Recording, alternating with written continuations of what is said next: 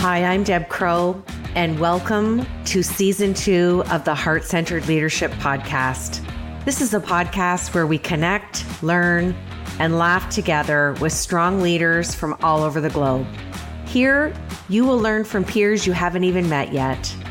You will gain new tools to add to your leadership toolbox, because whether you're a C-suite executive or a first-time entrepreneur, we all contend with challenges, and there's always room for improvement if we choose to seek it. So please, pull up a chair and listen in. This is the Heart-Centered Leadership Podcast. Welcome back to Imperfect, the Heart-Centered Leadership Podcast. You know, I often get an email or a phone call from a colleague or a client that says, you really should have this person on the show, and they'll tell me a little bit about it. And that's exactly what happened with my guest today. So let me introduce you to Duncan So. He's an expert in workplace well-being, which is so my wheelhouse, and I'm so excited to talk to him. But he really specializes on what he frames as burnout recovery and delivering clinical burnout. He has retreat experiences to help workplace leaders quickly recover from burnout and regain their empowerment in themselves and in their careers. Having been a child of corporate burnout, it has led him into this professional space, which he alludes to as human flourishing. He's a social entrepreneur. He's a graduate from UFT in engineering. He is a board-certified master practitioner of NLP, and we are just going to have the best conversation ever. Duncan So, welcome to the show. Deb, thank you for having me. This is going to be so exciting. Well, shout out to Dana Shuto for putting us together. She is one of my most favorite human beings pursuing her PhD. So we got to give her a little love. You know, we chatted briefly about being on the show, and it was such a serendipitous moment for me. And it's interesting how we both had professional careers and then landed in the space of helping others. And there is that line of serendipity. So my first leadership question today is, do you feel, and have you observed, a heightened state of burnout due to the pandemic? Or do you think we were en route to get to where we are, putting COVID aside? Before the pandemic, you know, it's kind of funny. There's a group called Gallup Bull out there that, and I call them the grandparents of workplace engagement, because they started, you know, that sort of engagement process, you know, nearly almost 2 decades ago, which, you know, brought together really, you know, this whole talent, the alignment of talent for HR to bring engagement as a vehicle to measure that. And in 2017, 18, Gallup decided to change their narrative and double down and started to do reporting on burnout.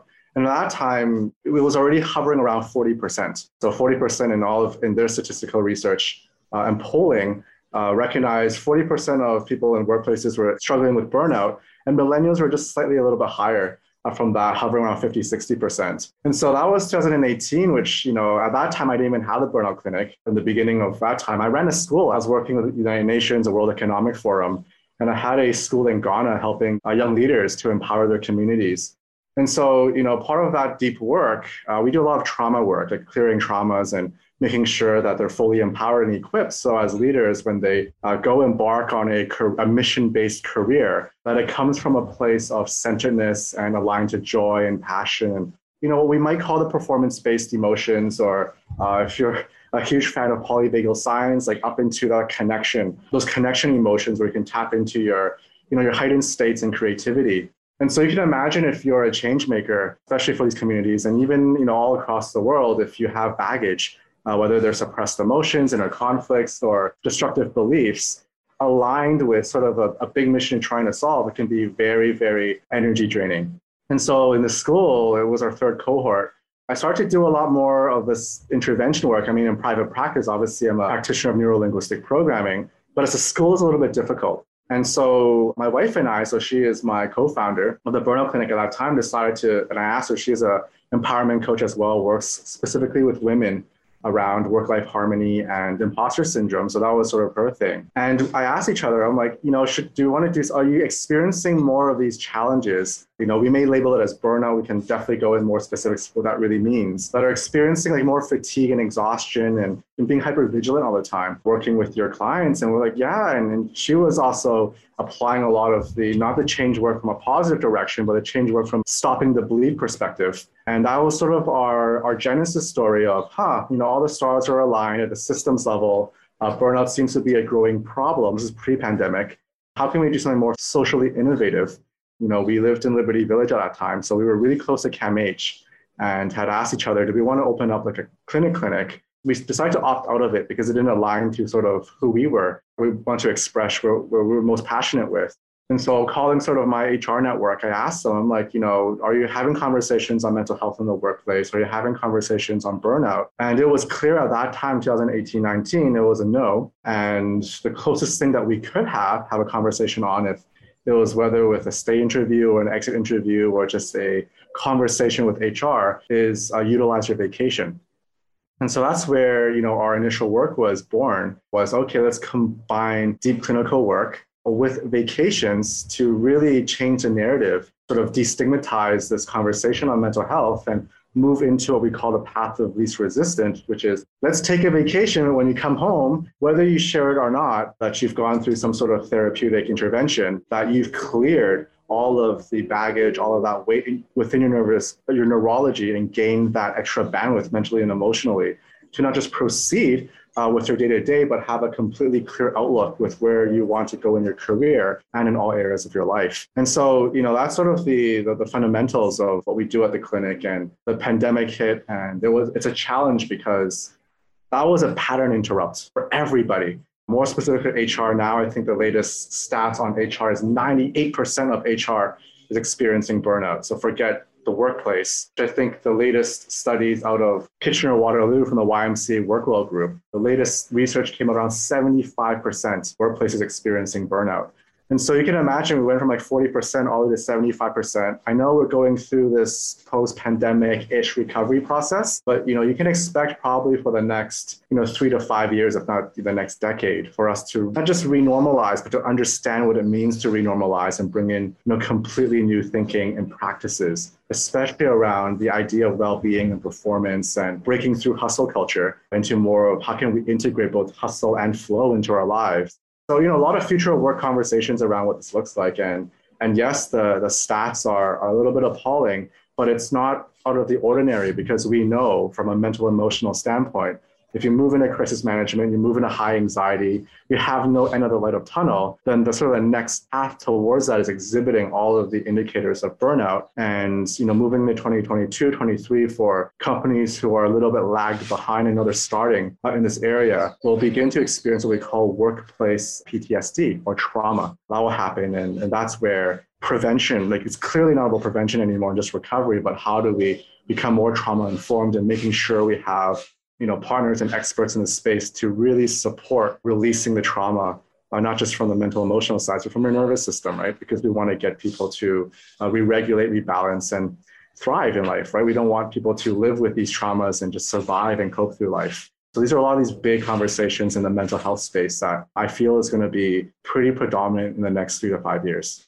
It's so interesting to listen to you because I finally feel like I'm on the same wavelength. You know, I left the case management space 12 years ago when I got into coaching, and I shared with you, I got into coaching, never thought I'd get into coaching because I lost 5 executives. And what started as a short-term disability claim for stress progressed to a long-term disability claim, to a diagnosis of palliative, and then sitting with 5 people who I lost in 10 months and sharing that space of hypervigilance. And I remember saying to myself, this has to stop. And here we are 12 years later, the influx of a pandemic of 2 years. And then I think about all the other things globally falling off of that. I look at the divorce rate. I look at the use of drugs, the suicide rate, the war we have going on. And then like, let's deflate the elephant. How about inflation because of all the other things we've already talked about? It's beyond the word coping.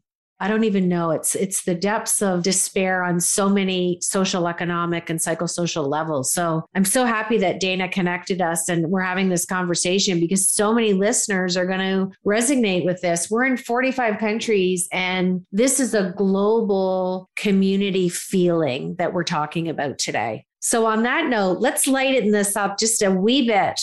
My next question, everyone has got on the podcast. Close to 180 leaders have answered this question. It will always have permanent residency because I love the question. What imperfections do you bring to your heart-centered leadership?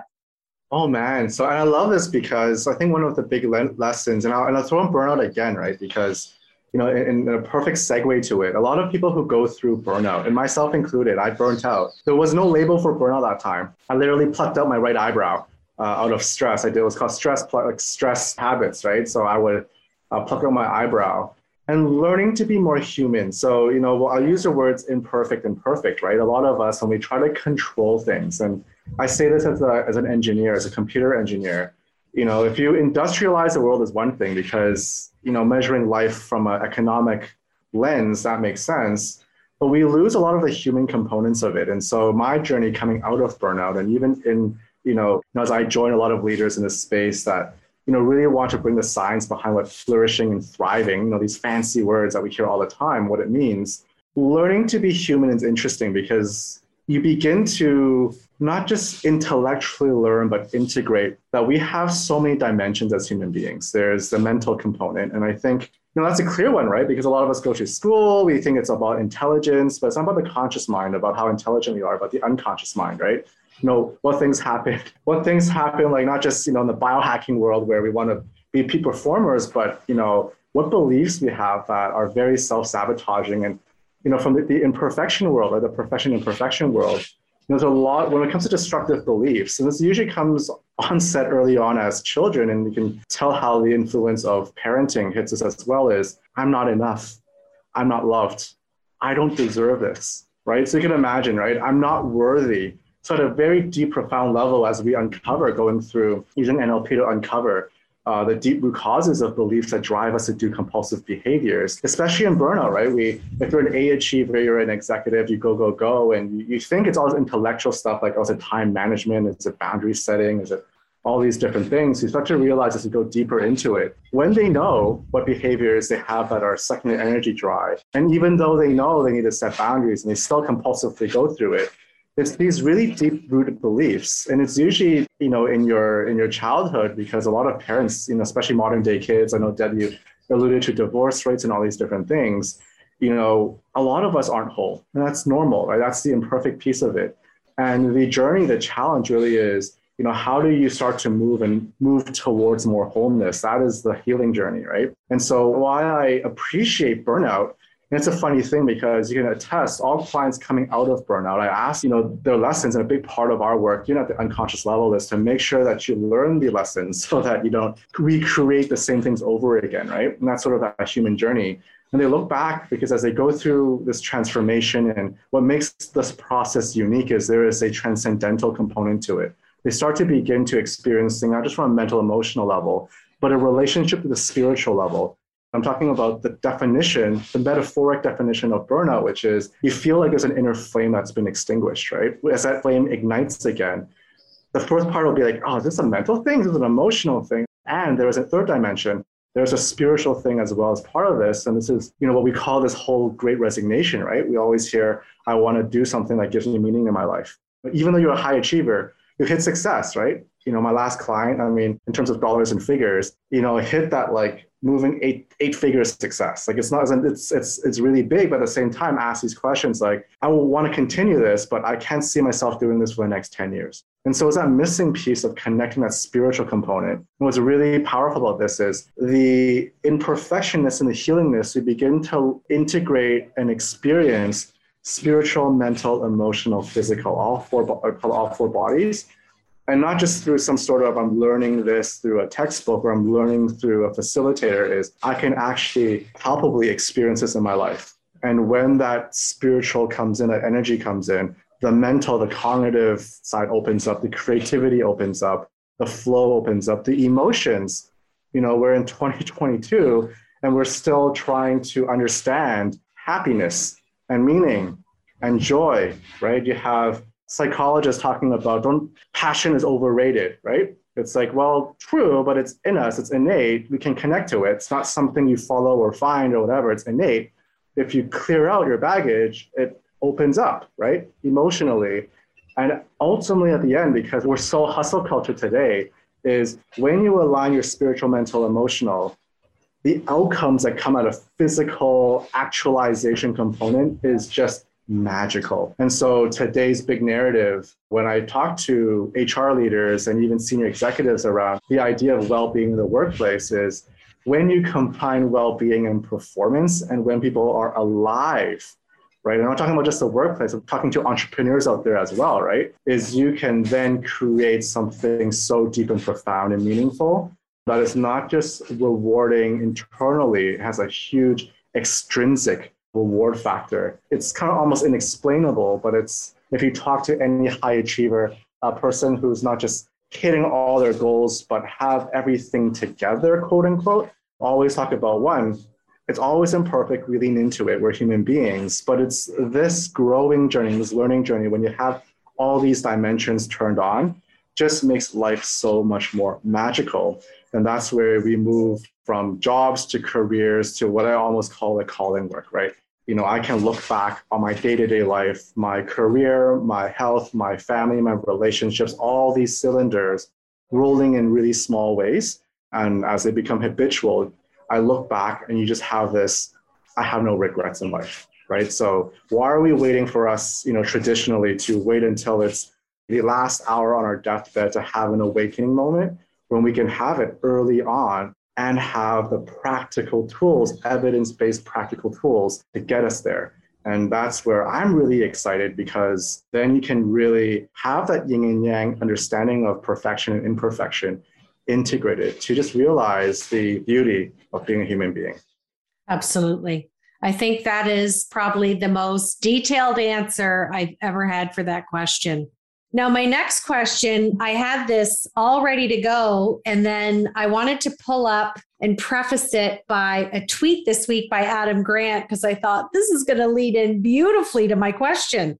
Adam Grant did a tweet this week that just made me jump for joy. This is what he said, quote, "Vacations and perks aren't cures for exhaustion. They're temporary bandages to stop the bleeding. The first principle of fighting burnout is to reduce demands. Stop overloading teams with stressful tasks and expecting one person to do multiple jobs." After I did the happy dance, I hit reply and I said, "Beautifully said. Short-term disability claims accompany the bandages and make the employer look that they are focused on employees returning to work. Let's rip the Band-Aid off and revisit the culture and the leadership." So my question to you is, give us one strategy, whether it's to an HR leader, a manager. Let's not get caught up in stature and title. Talk about one strategy to look at recovery versus prevention.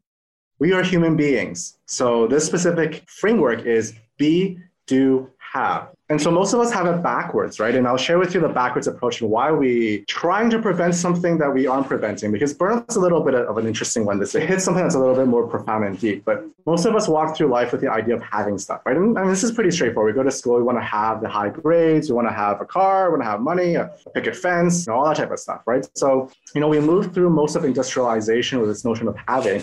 As an engineer, I can speak to that because it's the most tangible, right? You want to measure it and you can have it, can touch and feel it. And so to have things, the idea is you just do. So you have a have and a do sequence.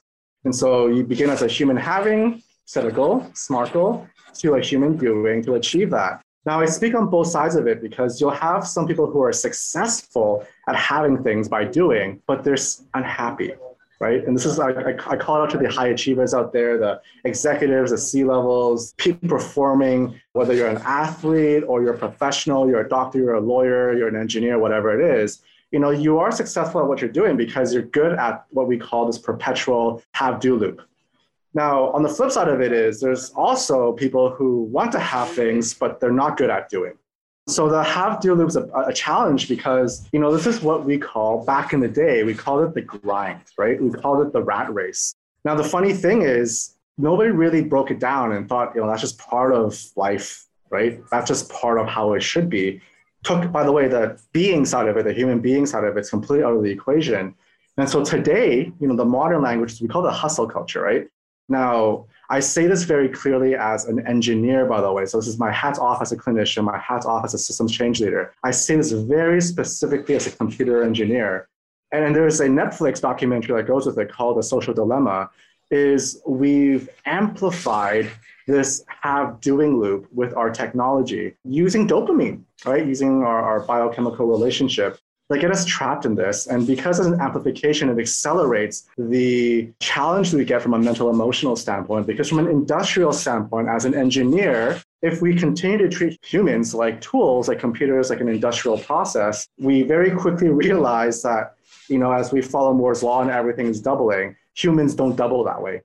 And so the framework is very simple, is one, recognize that the being part of it's very important. So what's being, right? Being is your values, things are important to you, your emotions, your mental state, not just from a cognitive standpoint, but from a creative standpoint, and how that relates to things like meaning, fulfillment, purpose, happiness, joy, passion, right? These are all the higher level states of being that we always talk about. Versus when you're in your doing and having loop, guess what? You're in a survival mode. While it can get you to the next day, you'll hear emotions like anger, depression, anxiety, and all these things that separate us. And while they're not good or bad emotions, those emotions that we sometimes deem as negative emotions are only indicators of helping us understand as human beings, as leaders, are things that we don't want. Right? That's clear. Now, it's good because, you know, the first part of it is understanding what we don't want. And I think most people stuck in this do-have loop are really, really good